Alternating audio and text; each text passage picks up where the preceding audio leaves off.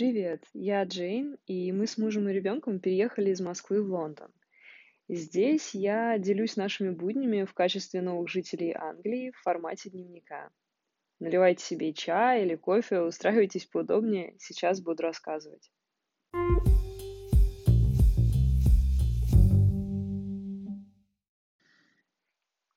Ребята, привет! Прошла еще одна неделя, и я в очередной раз замечаю тот факт, как же быстро летит время с момента переезда в Лондон. Обычно время скоротечно, когда все время чем-то занимаешься. И для меня данное ощущение времени– это показатель того, что я нахожусь в правильном месте и с правильным пониманием направления, в котором мне нужно двигаться. Сейчас происходит э, много внутренней и внешней работы над собой, а, изменения, которые требуют вовлеченности в процесс, а значит, э, появились дела, которые нужно делать. И именно поэтому дни пролетают довольно быстро. И мне нравится быть занятой. Сейчас записываю подкаст э, в комнате, которая полностью залита солнцем. И вообще, сегодня и правда весенний денек. То есть сегодня 1 марта, и правда, прям по ощущениям весна. Мне сегодня утром а, пришло в голову понимание, что я первый раз в своей жизни не устала от зимы. И это связано с тем, что по ощущениям с января у меня закончилась зима.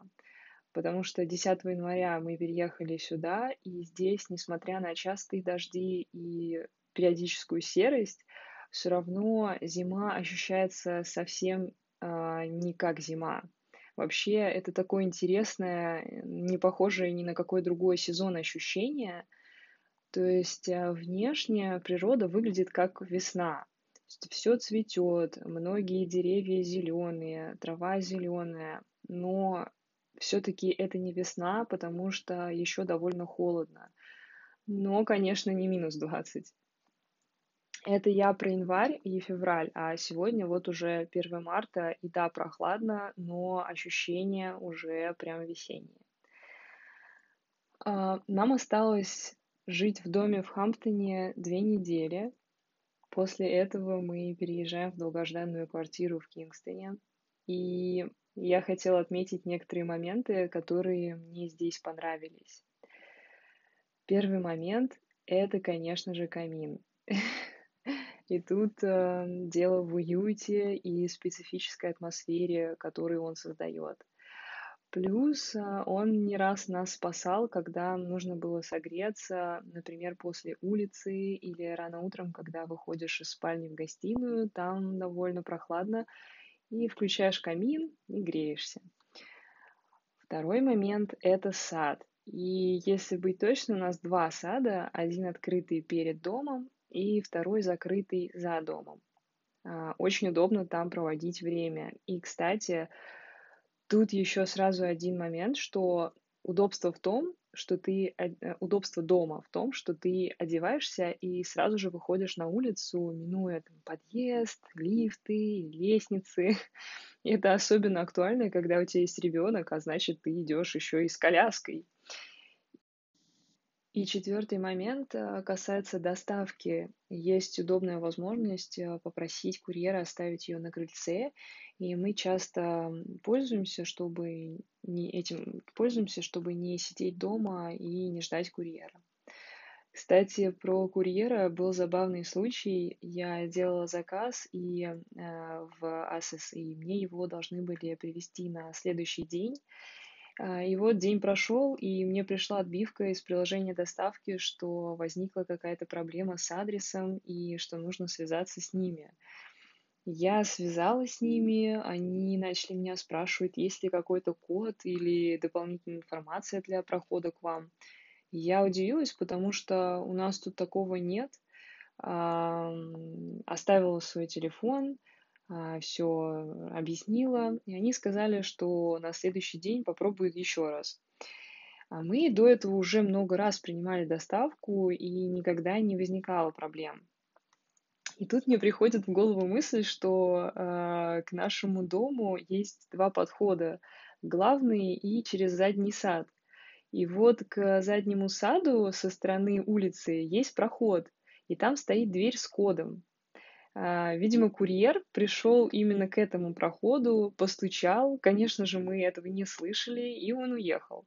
И я подумала, что, возможно, такая ситуация повторится и в этот раз, и поэтому а, взяла листок А4, маркер и написала объявление. Там было что-то вроде «Дорогой курьер, это не тот вход, который ты ищешь. Пожалуйста, вернись обратно и пройди туда-то, туда-то». Я даже схематично нарисовала, где находится дверь в наш дом, и повесила это объявление на, на дверь. И это сработало, заказ принесли, все круто. А, еще хочу вам рассказать э, такие интересные маленькие моменты, которые а, возникают только когда переезжаешь а, жить в другую страну. Например, то, что уже стало непривычным смотреть на надписи на русском языке. Я словила себя на этой мысли, когда достала из косметички крем для рук, э, который привезла с собой из Москвы. И там вот эта надпись русскими буквами выглядит непривычно, потому что здесь, понятное дело, все на английском, и к этому быстро привыкаешь. И еще момент э, тоже насчет языка. А, очень классно, как мой мозг быстро и сам по себе переключается в разговоре с русского на английский. Здесь а, между собой мы разговариваем на русском, но в те моменты, когда мы, например, в магазине выбираем, что купить, и обсуждаем это, и кто-то из местных стоит рядом, то я переключаюсь на английский. Или а, такое бывает еще в кафе, или когда мы гуляем, и я понимаю, что рядом англоговорящие люди, то я могу а, тоже Стасу сказать что-то на английском, типа из серии «давай пойдем дальше туда-то» или что-то подобное, исходя из ситуации. И самое классное в этом то, что это происходит натурально, то есть мне не нужно себе напоминать об этом. Такие дела. И я хочу завершить э, сегодняшний подкаст строчками, которые я записала, когда гуляла сегодня. Они очень хорошо описывают мое внутреннее состояние в тот момент.